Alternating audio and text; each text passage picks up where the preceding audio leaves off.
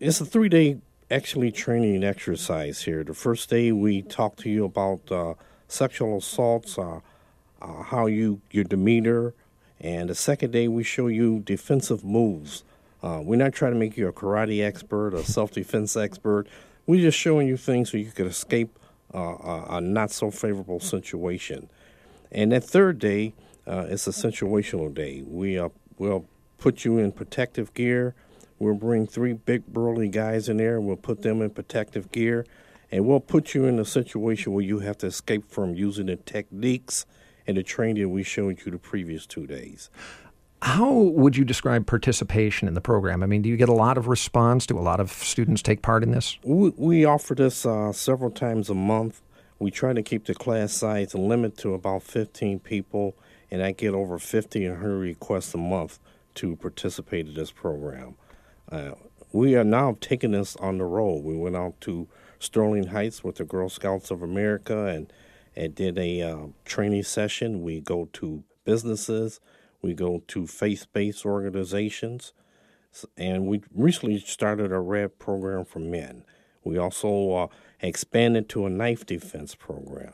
So we're actually moving moving forward with different techniques and different training opportunities. You also uh, have, for the last uh, several years, uh, offered uh, something called Campus Watch, which is the program that notifies uh, students and faculty, staff, regular updates on uh, crimes, alerts if a crime has happened on or even near campus. How successful has that program been, would you say, in in, in keeping crime relatively low on campus? I think it's a it's, it's part of the overall equation of what we do to keep crime down.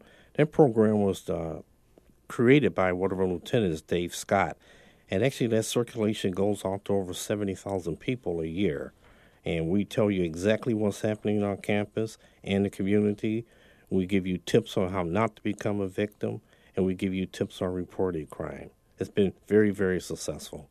As far as reporting crime goes, I mean, some, especially in cases of uh, sexual assault, some crimes don't get reported either because uh, maybe the victim is too afraid uh, to to to come forward.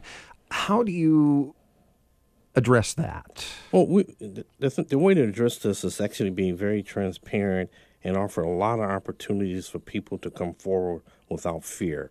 We do a lot of orientations uh, with the dorm, dormitories, with new student orientation, faculty orientations. We try to make opportunities available where you can report crime even if you don't want to report it to the police.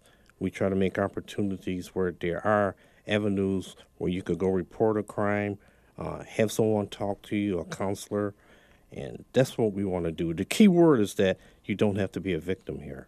When you get a call, uh, how fast does an officer usually respond? Well, we like to say we're there within 90 seconds to three minutes to a crime reporting. No matter what it is, we don't. If you call us, if you if you lock yourself out your car, uh, if you lost your cell phone, we're, we're, going to be there right away. And how would you describe uh, your department's relationship with the Detroit police? Oh, we're, we're it's I call it one team, one mission. We're all joined at the hips here.